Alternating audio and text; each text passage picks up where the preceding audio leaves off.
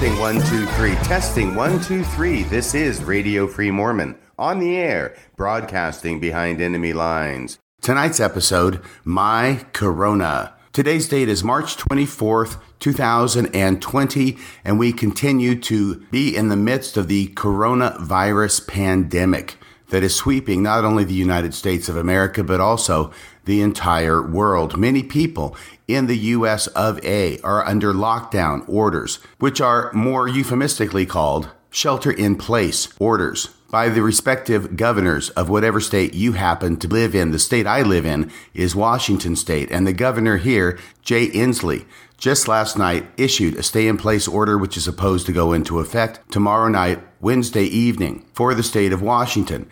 Everybody who is not considered to be emergency personnel are supposed to, by order, stay in their homes, not go to work, not be out and about, not be among other people, with the idea in mind that by so doing, we will hopefully shut down the transmission of this pandemic or at least cripple it so that we can get through the coronavirus pandemic without it infecting more people than it absolutely has to. Fortunately, or unfortunately, as the case may be, Radio Free Mormon, yours truly, is one of those listed emergency personnel, and so I need to be at work. I need to be going to work on a daily basis. And while I am doing this, it has occurred to me that I should up my broadcasting transmissions, my episodes, because there are a lot of people out there who are sheltered in place with little to nothing to do, except spend time with your families and grow closer to one another. Maybe learn new skills, binge watch TV shows, and get caught up on all that culture you've been missing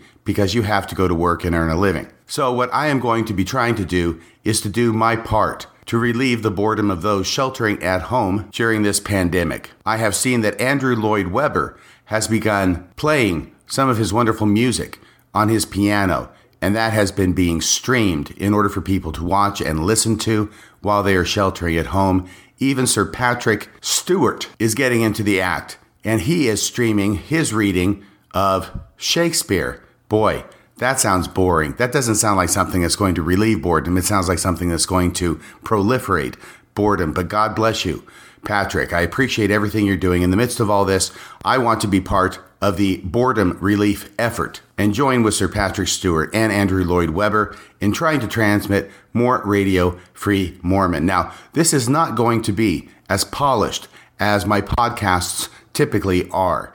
As you may know, my podcasts take 15 to 20 hours in order to produce. There's a great deal of research that goes into them, then there's a great deal of recording, and then a great deal of editing.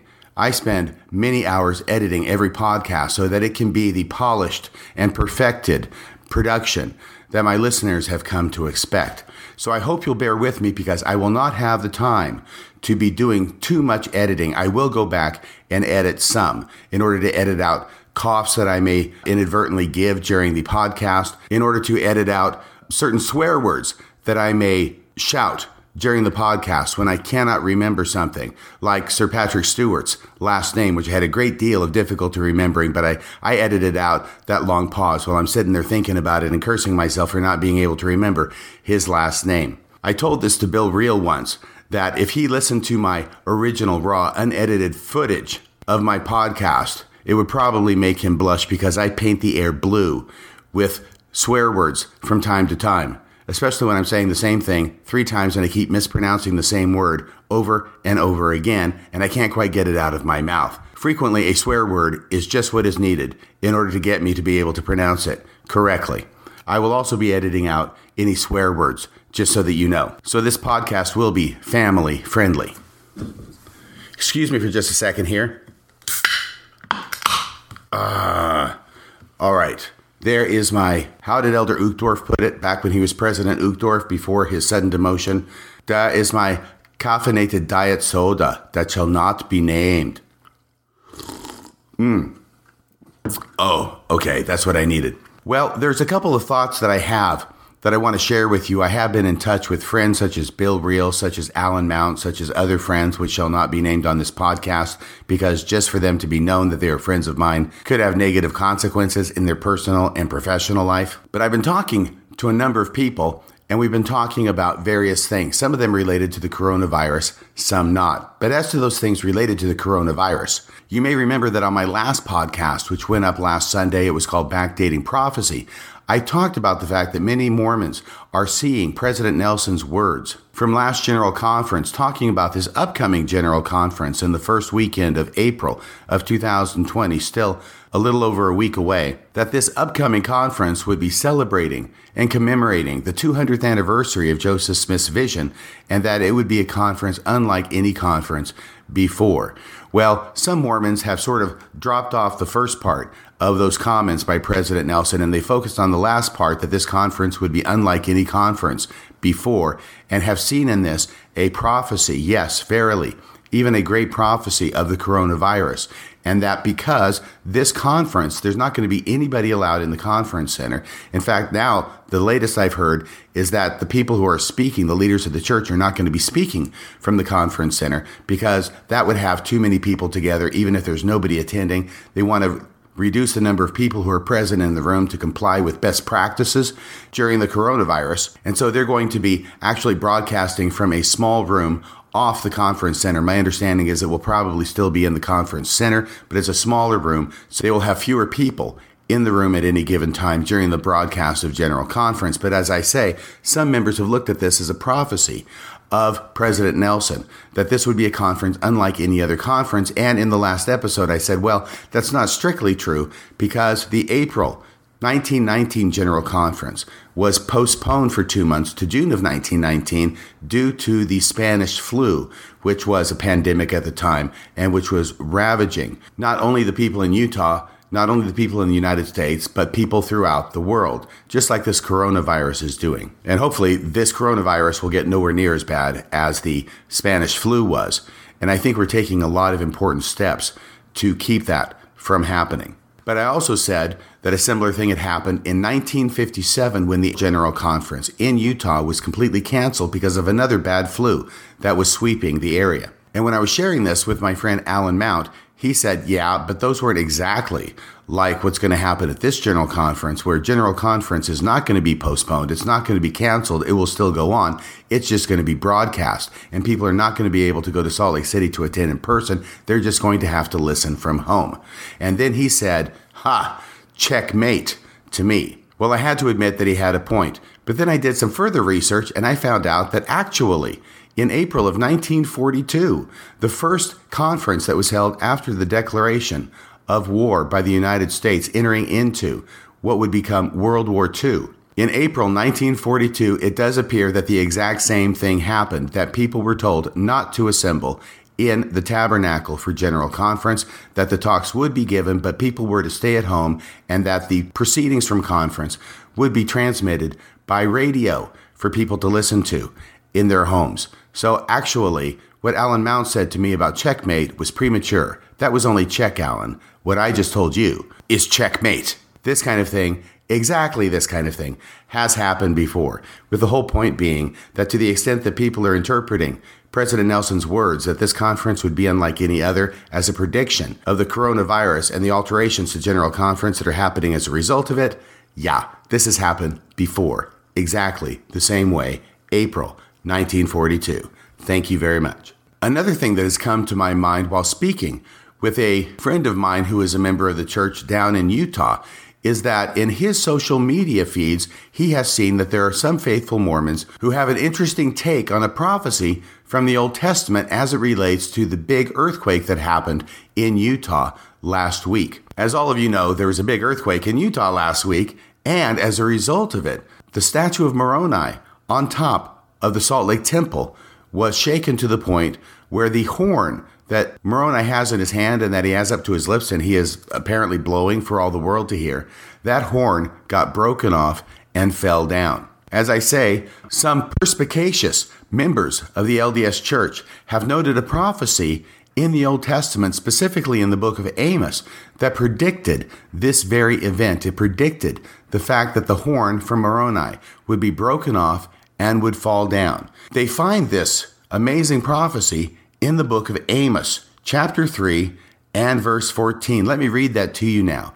In the King James Version, be prepared to be amazed that the author of Amos hundreds and thousands of years ago, was able through the divine foreknowledge given of God to prophesy this event that the horn from Moroni would be broken off and fall down. Here it goes, verse 14 of chapter 3. That in the day that I shall visit the transgressions of Israel upon him, I will also visit the altars of Bethel, and the horns of the altar. Are you waiting for it? Pay attention now. And the horns of the altar shall be cut off and fall to the ground. So, there it is talking about the altar, of course, and the altar is closely associated with the temple in ancient Israel. So, obviously, it's talking about a horn that is closely associated with the temple, even the temple in Salt Lake City. And the horns of the altar shall be cut off and fall to the ground. So, not only did he see that it would be cut off, but that it would fall to the ground. Now, some of you may be thinking, well, wait a second. Talking about the horns of the altar being cut off and falling to the ground thousands of years ago does not seem to bear a whole lot of resemblance to Moroni's horn being shaken off by an earthquake and then falling to the ground. Actually, I'm not even sure it made it to the ground. I think it made it to the roof where it caught, but I'm not sure. It was a difficult picture for me to see. There was a picture of it that I saw on the internet with a little circle around it, and I think the circle around it was up there on the top of the Salt Lake Temple where the horn had been caught before it actually fell to the ground, but close enough for government work. Some of those people who have heard about this prophecy and its application to the situation with Moroni have suggested that the horn of an altar, by the way, the altar in the temple was an altar where sacrifices were performed. It was either square or rectangular. Anyway, it had four corners on the surface, and at the edge of each corner, there was a horn. In other words, there was a pointy place where it protruded at each of those edges. Those are what are the horns of the altar. And some people have suggested that the horn of an altar is actually very different from a horn that a person blows in order to make a noise out the other end. And in fact, even though the words are the same in English, they would not be the same in Hebrew. The horn of an altar, the pointy projection of an altar, would not be the same word in Hebrew as the horn that a person would blow in order to make music or noise or proclaim the gospel, as Moroni does from the top of the Salt Lake Temple. I did a little research on this prophecy, and I wanted to share with you the results of that research because I think it's interesting. Now, this comes from a source that is not Mormon, which is why it will probably not mention Moroni anywhere in this analysis. The question is, what was the significance of the horns of the altar in Amos 3:14? Answer: In speaking of judgment, God says, "The horns of the altar shall be cut off and fall to the ground." We read that Amos 3:14. What were these horns of the altar? Why were they important? The horns were horn like projections at the four corners of the altar of burnt offering. I covered that already. God's instructions for the altar's construction specified horns, and this is from Exodus 27 2, where God is giving the directions on how exactly to make this altar. Make a horn at each of the four corners so that the horns and the altar are of one piece. During Amos's day, the Israelites had apostatized and had erected altars to false gods. 1 Kings 12 speaks of two such pagan altars set up in Israel, one in Dan and one in Bethel. Now wait a second.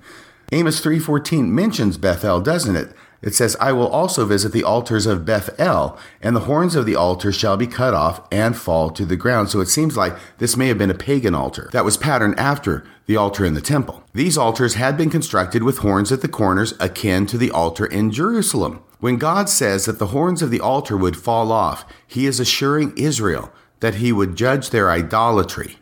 Indeed, God says earlier in the same verse, On the day I punish Israel for her sins, I will destroy the altars of Bethel. The horns of the altar in Jerusalem had provided a refuge for fugitives, and this is the part that I thought of when I first heard of this passage. Those who caught hold of the horns of the altar were granted asylum. And you may remember that if there was a person who was being pursued by another individual who had a blood oath or something, where he was justified by the law in enacting vengeance against this person because this person had killed either intentionally or even unintentionally a relative or family member of the person seeking vengeance, that the person who was in trouble could run to the altar and could grab hold of the horns of the altar, and that was sanctuary. As long as the person was holding onto the horns of the altar, the other individual could not kill them under the law of Moses. This use of the horns sheds additional light on God's statement in Amos 3:14. Some scholars believe that God's promise that the horns of the altar would fall to the ground meant that there would be no place of asylum, i.e., no place to escape the coming judgment. So, this is what scholars think about this passage in Amos chapter 3,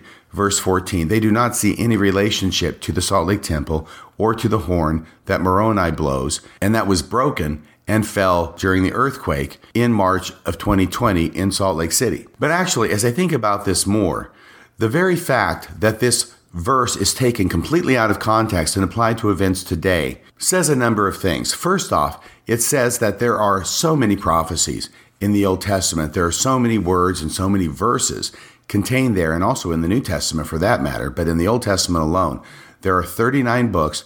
There are hundreds and thousands of verses in the Old Testament. And all it takes is a little imagination, a little creativity, a little gift of the Holy Ghost. And you can find something in the Old Testament that is going to apply to something that is happening today in your world around you. And this is not necessarily a bad thing. From one point of view, from a scholarly point of view, it's completely violating the context in which this prophecy was originally written. But on the other hand, if all you do is go by the context in which prophecies were originally written, you're going to have a dull, dead book or collection of books in the Old Testament that really have little to nothing to do with our modern day life, thousands of years after it was written. And it is this ability of people to find connections between these prophecies, even if they're taken out of context, and apply them to events in today's world that continues to make the Old Testament something that is relevant and important to people today. You will remember that in the last episode, I talked at some length about the extent to which Matthew, or the author of Matthew, would take prophecies from the Old Testament and rip them out of context and apply them to the life of Jesus. He did it in very creative ways. Sometimes he would make prophecies from the Old Testament apply to things that they were never intended when they were originally written. And it's obvious from looking at that they were not written to mean what it is that Matthew says they mean.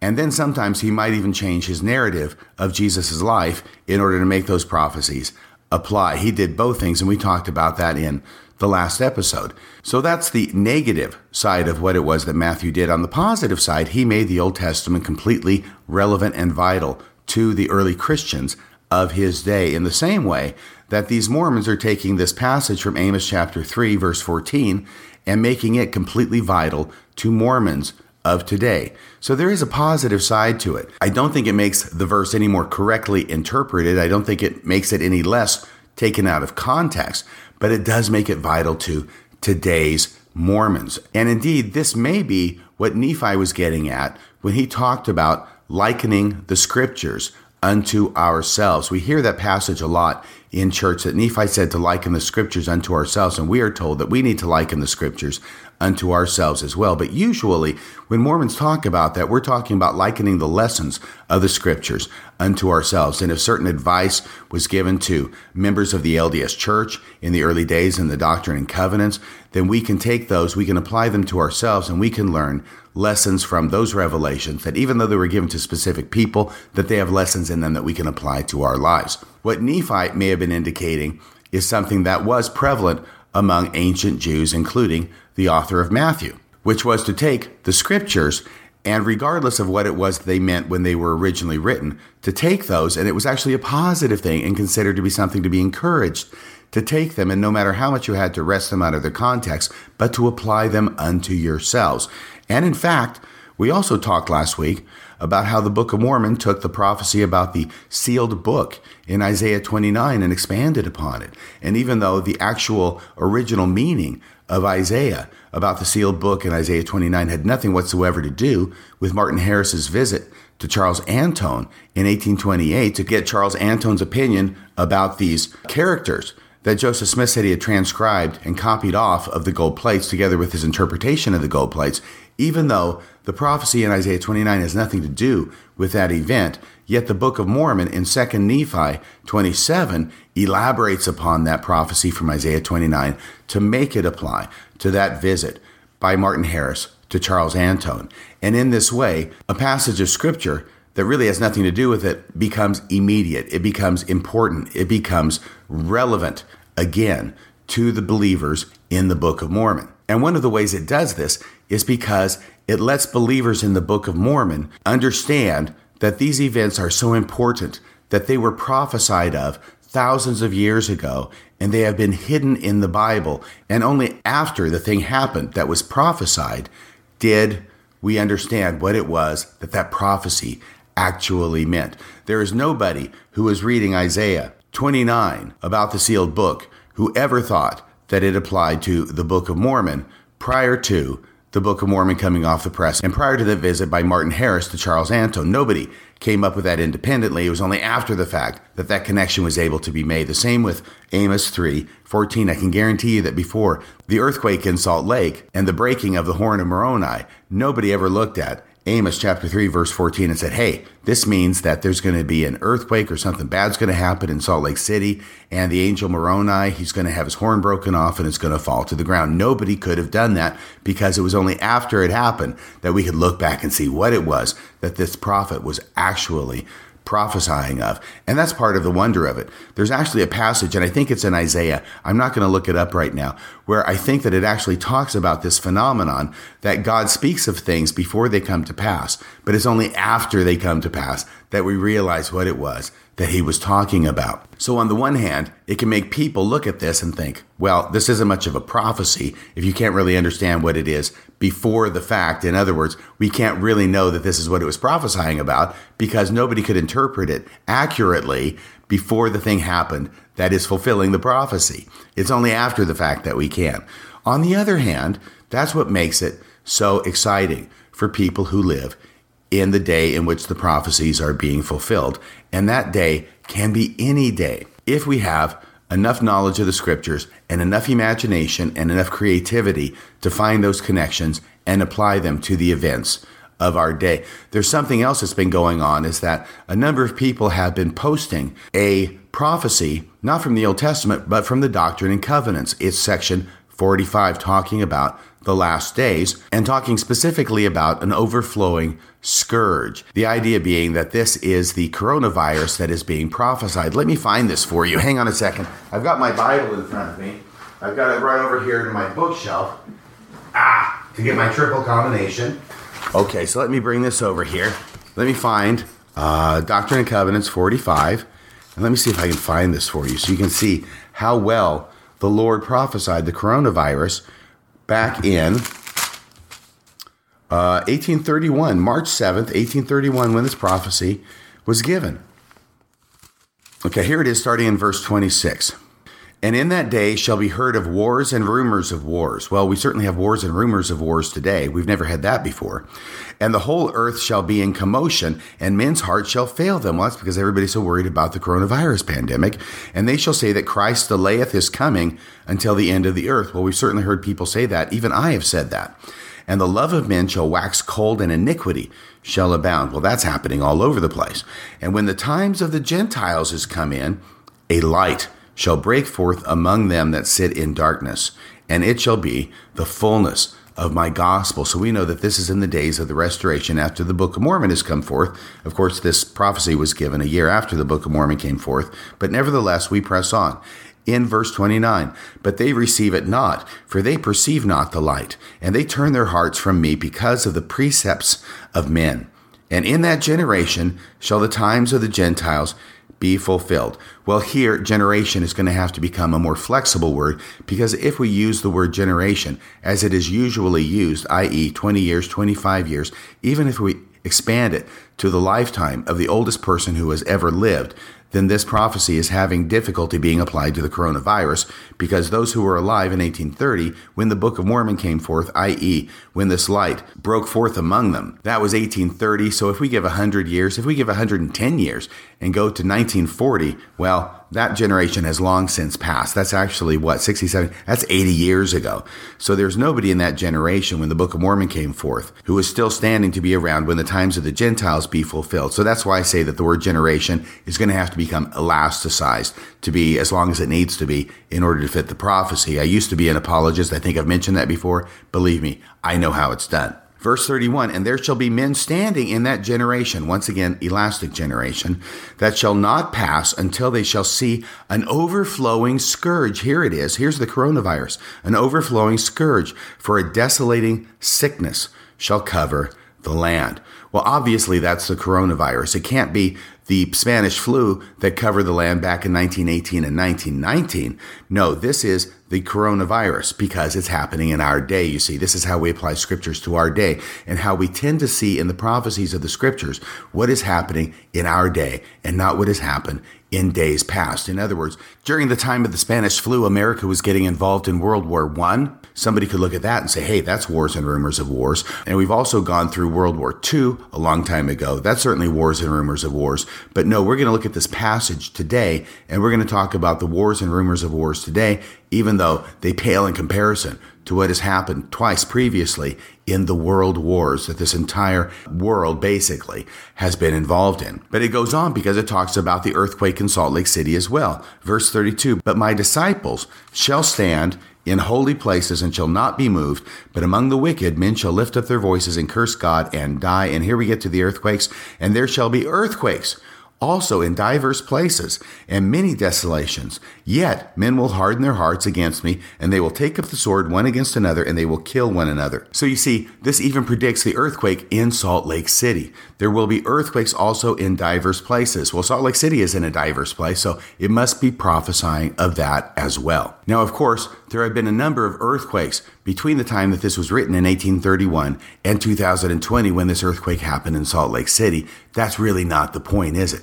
And a lot of those earthquakes have been a lot worse than the one that happened in Salt Lake City and caused a lot more damage than the one in Salt Lake City and resulted in the loss of a great deal more life than the one in Salt Lake City. I'm not aware of any news reports of any life being lost by this earthquake in Salt Lake City. If I missed it and somebody did get injured or killed, I apologize. But there are obviously many bigger earthquakes that have happened in the last 200 years or 189 years since this prophecy was written that would more likely qualify as this earthquake. But of course, this prophecy speaks of earthquakes plural, so they're all covered anyway. But then in verse 34, we get a very interesting comment here. It says, And now, when I, the Lord, had spoken these words unto my disciples, they were troubled. Okay, wait a second. Wait a second. This isn't a prophecy that the Lord is giving in 1831. What's happening in section 45 of the Doctrine and Covenants is that the Lord is revealing the words that He, the Lord, told His disciples 2,000 years before, or around 1800 years before this prophecy was given. So actually, these words about the prophecy of the wars and the rumors of wars, and the earthquakes in diverse places, and this desolating scourge go all the way back to Jesus Christ. So, really, taking this prophecy, even in the context, once again, there's that word again, context. I remember that Hugh Nibley once said that a text without a context is a pretext. And we can see that happening with some regularity when it comes to the application of these old prophecies to current events. But the context of this is not a prophecy in 1831. It is a prophecy given around the year 30 CE, when Jesus was giving these words to his disciples shortly before his crucifixion. And yet, it seems to be a prophecy of a day that would come when the light would break forth. Once again, this is borrowing from Isaiah. The light will break forth among the people, and that light is going to be the restoration of the gospel through Joseph Smith, and that that generation shall not pass. There shall be men standing still in that generation that shall not pass until they shall see an overflowing scourge. So the coronavirus is a little bit late if we go by that timing, and yet, once again, it's close enough for government work. So there's another example of a prophecy, a latter day prophecy that is being seen by many Mormons as being fulfilled by the coronavirus. Not just the Old Testament, not just Old Testament or New Testament scriptures, but also modern scriptures, showing that not only is Amos a prophet of God, but Joseph Smith is a prophet of God as well. And these are the types of things that give confirmation and comfort to some degree to many people who are members of the church. That crazy things are going on, they don't have control over them. It's scary out there. And who knows what's going to happen next. But the idea is that all these things have been foreseen. All these events are in God's hand, and we, as faithful Latter day Saints, will be protected so long as we continue to be faithful and do what it is that we have been told to do by the president of the church. One other thing I need to say about this prophecy is that the reason that this had to be reinterpreted, Jesus' words had to be reinterpreted in section 45 of the Doctrine and Covenants, is because the words that are being quoted or paraphrased here come from Matthew 24. And in those words, it sounds for all the world like Jesus is saying that the people who are alive in his generation will not pass until they see all of these signs fulfilled. Indeed, that is exactly what it is that he appears to be saying. And yet we know that people who are living in his generation certainly passed away 2,000 years ago, and none of those signs were fulfilled. So in order to give those renewed application and revivification, Section 45 has Jesus change the wording a bit. No longer is it the generation in which Jesus lived that shall not pass away until all these signs shall be fulfilled. Rather, it is the generation that is alive when the restoration of the gospel happens through Joseph Smith that shall not pass away until all these signs shall be fulfilled. And as we have seen, even if we give the most elastic definition of the word generation to that, it's still about 80 years overdue. Now, a lot of members of the church and other Christians are seeing these cataclysmic activities, the earthquake, the pandemic, as being signs of the second coming. And yet, according to a report that I received yesterday, President Dallin H. Oaks was at a missionary meeting in Las Vegas on Saturday, March 14th. So this is recent. A lot of these things had happened. I don't think the earthquake had happened yet, but certainly the coronavirus was beginning to make its march across the world. And President Oaks told the assembled missionaries, according to this report, that these were not signs of the second coming, that the second coming was not around the corner, but that this was a test. Here are the words that are reported to have been said by President Oaks on March 14th in Las Vegas. This is not the end of the world, but merely a test, a trial run for the second coming, if you will, physically and spiritually. If you've been following the counsel from the prophet about ministering, emergency preparedness, and at home church, you have no need to fear you passed the test. So, according to Elder Oaks, it's just a test. This is a test of the emergency broadcasting system. If this had been a real emergency, anyway, this is just a test of the emergency broadcasting system to see if we're doing everything that we're supposed to. So, all the people who are getting terribly ill from the coronavirus, all the people who are actually dying from the coronavirus, and all the, the fear that this is engendering and concern and worry among so many people, well, hey, this is just God giving us a test. oh my gosh. It's amazing the kind of God that President Oaks describes by making these statements. I don't think that that really computes in his head. That if God is just giving us a test to see if we're doing everything that President Nelson told us to do, and he's going to kill people all over the place in order to make this test happen, well, hey, it's okay. I'm God. What's a few hundred or thousand deaths? I just want to make sure everybody's doing what they're supposed to do. And it's also interesting to me that President Oak seems very, very comfortable in saying what it is that he knows. He knows this isn't the second coming. I think that's a pretty easy prophecy to make. I think Joseph Smith made a similar prophecy back in 1841 or 1843 or so when I think it was was it George Miller who had predicted the end of the world on a certain day and Joseph Smith got up and looked up in the sky and said this is much too nice a day for the world to end. And in fact, Joseph Smith was right. He was a true prophet. And I think that President Oaks will be proven a true prophet as well through this prophecy that he gave on March 14th in Las Vegas that this is not the end of the world. It's merely a test. It's a trial run for the second coming. You would have to be a prophet of God to know that this is not the end of the world. It's like that scene in Ghostbusters in the basement of the New York Metropolitan Library where, have, where they have all those books that are stacked up. And Dan Aykroyd talks about this is like this other paranormal event where books were stacked, one on top of another. And Bill Murray looks at the stack of books and says, You're right. No human being would stack books like that. Symmetrical book stacking. Just like the Philadelphia mass turbulence of 1947. You're right. No human being would stack books like this. Whereas the same idea was put a little bit more classically in Hamlet. There needs no ghost, my lord, come from the grave to tell us this. Thank you, President Oaks, for telling us that this is not the second coming. But notice also what it is that Elder Oaks does with what he says. He says that this is a test to see if you are doing everything that you were supposed to do with ministering, with emergency preparedness, and with home church. He says with home church. Now, remember last week when we talked about that sometimes in order to make prophecies come to pass, a little tinkering is necessary to be done with the prophecy itself so that it will more accurately see its fulfillment in what it is that's happening today. Well, in real time, what we're seeing here is the same kind of thing with Elder Oaks because President Nelson never talked about having home church. That was never part of the program. The fact is, is that church was reduced from three hours to two hours. And so instead of going the third hour, what we are supposed to do at home is not have home church, but to study the Come Follow Me manual at home as a family. It was never described as home church. And yet now that we're on the brink and actually having a situation where people are having quote unquote church in their homes, now Elder Oaks is recasting and reformulating what it is that President Nelson said originally in order to make it match what is going on today. And so we can see happening in real time what it is that I talked about historically in the last episode. This is a time honored tradition.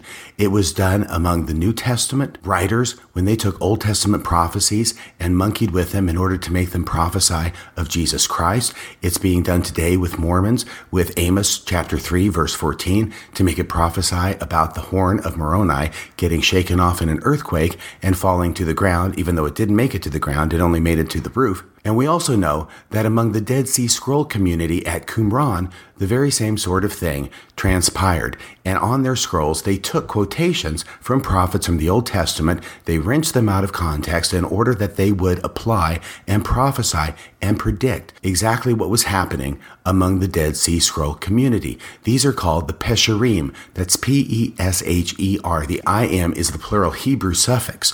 We would call them Peshers, but this is exactly the sort of thing that was done there. It is a time honored tradition. It has been going on ever since Scripture was first committed to parchment. And so, even though what we are seeing is not something that actually makes the prophecies predictive or given by revelation from God necessarily, at least not in such a way that we can tell before the fact what it is that this prophecy is predicting, but only after the fact can we understand the nature of the prophecy. As I say, it's not making these prophecies more predictive, but what it is doing is situating what it is that the LDS Church and even Elder Oaks is doing within the context of a time honored tradition.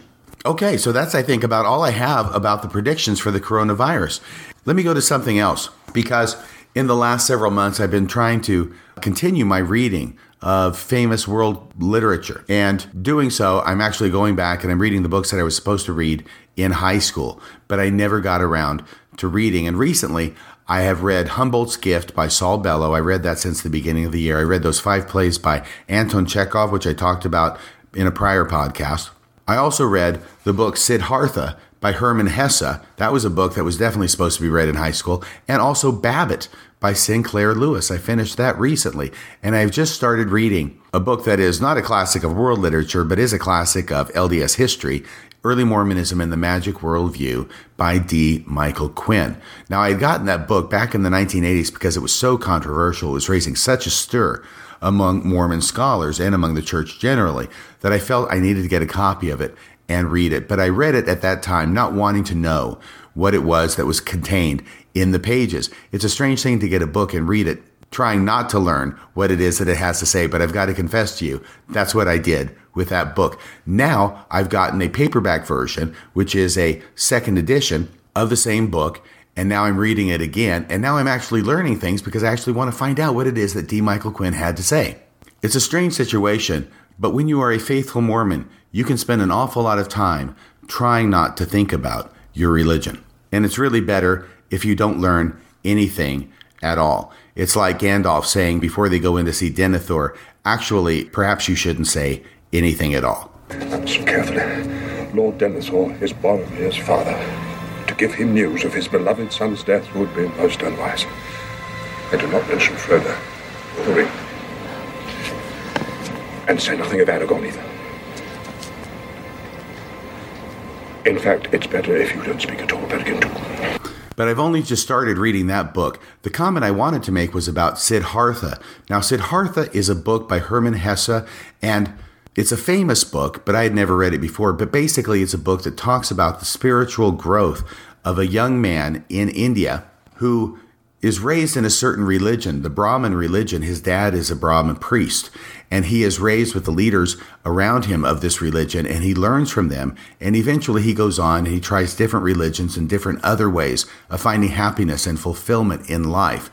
And he finds them all unsatisfactory until the very end, where he discovers where his true fulfillment lies. And I'm not going to do a spoiler on this. I'll let you read it to find out what it is. But early on in the book, he starts talking about the point he comes to in his early life where he has been raised as a Brahmin, and here I think of a Mormon, whatever the religion is, it can apply to it. But it was like my experience. I wasn't born in the church, I wasn't raised in the church, but I did study the church very, very much and very deeply after I joined the church in 1978. And it wasn't too many years that went by until I came to the same point that this young man, Siddhartha, in this novel comes to early in his life. And that is the point at which I began to understand that even though the, the gospel was very exciting to me, I was learning all sorts of new things, that there was a limit to the new things and the insights that I could learn from the church because the leaders of the church only taught so many things. And then they started teaching them over and over again, or at least I started hearing them over and over. And there was a certain wall that I came to beyond which the leaders of the church would not teach. In fact, they were very particular about defining where that wall was.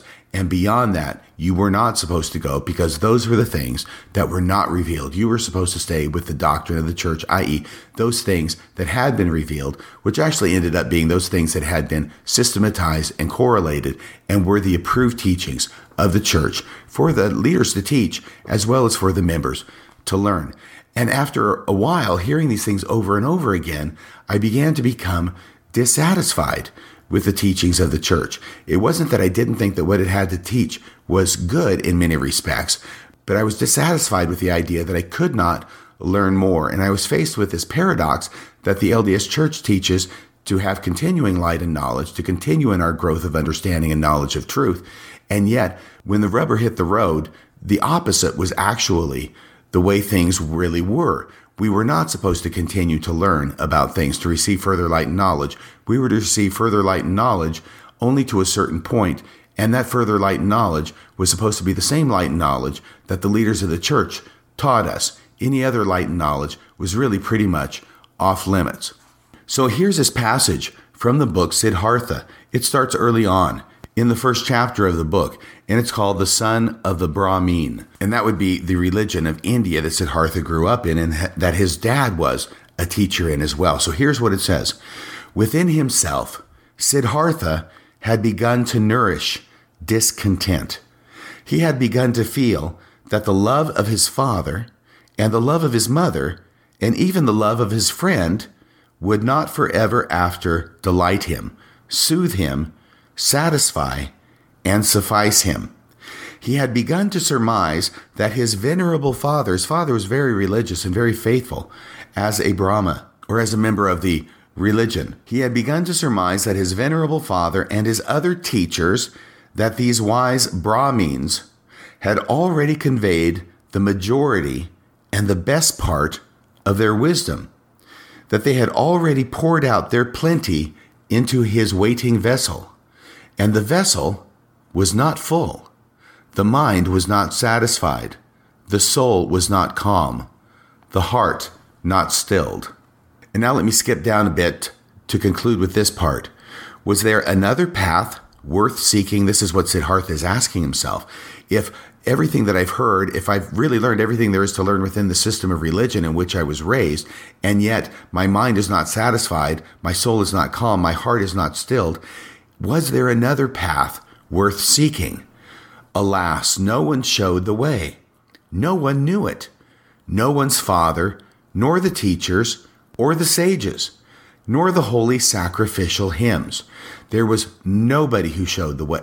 That's the end of the quote. There was nobody who showed the way within his religious paradigm. And so he begins to think that if there is a way, then it must be outside of his religious paradigm. And this is what leads him to leave his original religion in which he was raised, that of the Brahmin. So I certainly recommend that you may want to get this book and read it. At some time in the future, perhaps during this period in which we're supposed to shelter at home, you've got plenty of time on your hand. This is an improving book and a very, very good read and one that opened my mind to similarities in my life and the character Siddhartha here. And one of the great things about literature is not only do I learn new things and receive impressions and insights and ideas from other minds, greater minds than mine, that I can use and incorporate into myself, but also many of the things that I understand but have not yet articulated, but I've lived through, are articulated for me. And as they are articulated in a book like this and this passage I just read, I can see it happening in my life. And in this way, great literature can have the ability to reveal myself to me. As amazing as that may sound. Well, anyway, that's one of the great things about literature. That's why I consider it to be scripture. I talked about that with John Dehlin a little bit. I may talk about that more in a later episode. But I do think that scripture is not just stuff that is given by God through a prophet, as we typically understand within a Mormon context or within a Christian or Jewish context, but scripture is writing or words that resonate with us, that resonate with our soul, with our spirit, and that help reveal things to us, even if that revelation is of ourselves to our own selves, like this passage from the book Siddhartha did with me. Okay, so what I'm going to do is I'm going to try and set up the next part of this podcast, and it may be another episode in this podcast because I'm starting to get to about an hour. I'm actually at 55 minutes into this podcast. I am going to be doing some editing. Believe me, you'll appreciate it. If you heard all the spaces and all the gaps I've made so far, not to mention all the coughing and just a little bit of swearing, you would be very appreciative for any editing that I'm going to do. And I will do some here this morning. I'm going to try and put this up tonight. And if I can, if I can, I'll try and put up some uh, every day, every other day, as much as I can, along with my other responsibilities that I have. But once again, I'm doing this in order to up the production, up the content being published of Radio Free Mormon, in order to do my part to help the listeners of this program through the sheltering at home that's going on as part of this coronavirus pandemic. So, what I'm going to do is we've got General Conference coming up here. It's supposed to be, I believe, on the weekend of April 5th, and I'm sure there will be a great deal to talk about once that General Conference occurs. But I have not yet done my commentary on the last General Conference from October of 2019. Now, I did do one episode dealing with a talk by Elder Oaks. I think it was the Saturday morning session of General Conference, and I did an entire episode on that, but really I haven't talked about anything else that anybody else said during all the other talks in all the other sessions of General Conference. So what I want to do is I want to talk about some of those items in General Conference from 2019, October, that struck me. And what I did yesterday in order to prepare for that was I went onto the LDS.org or churchofjesuschrist.org, the, the LDS Church's main official website. I looked up the General Conference from last October, and then I took all the talks in order and I copied and pasted them in a Word document. And so that you know, when I take all the talks from General Conference and put them into a Word document, I also put numbers on each of the pages. Fortunately, actually, I only have to insert a number and the computer does the rest for me and puts numbers on each of the pages. There are a total of 129 pages of text from General Conference, and that's not including any pictures. So 129 pages. And what I did yesterday was I went through the first three sessions of General Conference, reading through, and I highlighted different parts of General Conference, which struck me and I thought maybe I would comment on. And what I'm going to start doing starting tomorrow is moving my way through General Conference, hitting some of the highlights from October 2019 General Conference, just to have something to talk about with you while we are sheltering together and hoping that the desolating scourge, like the angel of death among the Israelites in Egypt, passes us by. In addition to sheltering in place, you may want to sacrifice a lamb and put the blood on the posts and lintel of your house in order to have the coronavirus pass you by. I haven't heard of anybody taking the Old Testament that literally yet, but perhaps it is only a matter of time. So that's about all that I have for this episode. I hope you've enjoyed it. I hope that you stay safe. Please remember wash your hands frequently, cough into your elbows, and stay sheltered at home. Stay away from other people, maintain a distance of at least six feet, and together we will whip this thing. That's about all for tonight. Until next time, this is Radio Free Mormon, signing off the air.